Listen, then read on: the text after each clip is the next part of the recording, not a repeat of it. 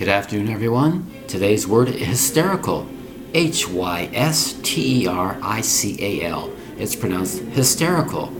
You'll notice at the very beginning of this word there is no I. It's H Y S T E R I A L. The word hysterical refers to an emotional state of being. Somebody might be screaming and yelling, or the total opposite, being very happy, loudly, very loudly laughing. In both cases, the person might be seen as being hysterical. If something emotionally happened, a traumatic event, you might be hysterical in laughter. You might be hysterical in crying. In both cases, it's the total opposites taking place. We call that hysterical, of H Y S T E R I C A L. Hysterical. Think in your mind with H I S, but it's spelt H Y S T E R I C A L.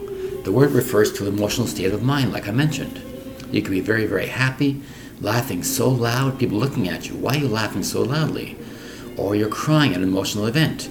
It could be somebody died unfortunately in your family, or it could be watching a movie and a very sad scene came on the movie, and at the same time, you feel very, very sad for somebody. Hence the expression, you're looking and acting hysterically.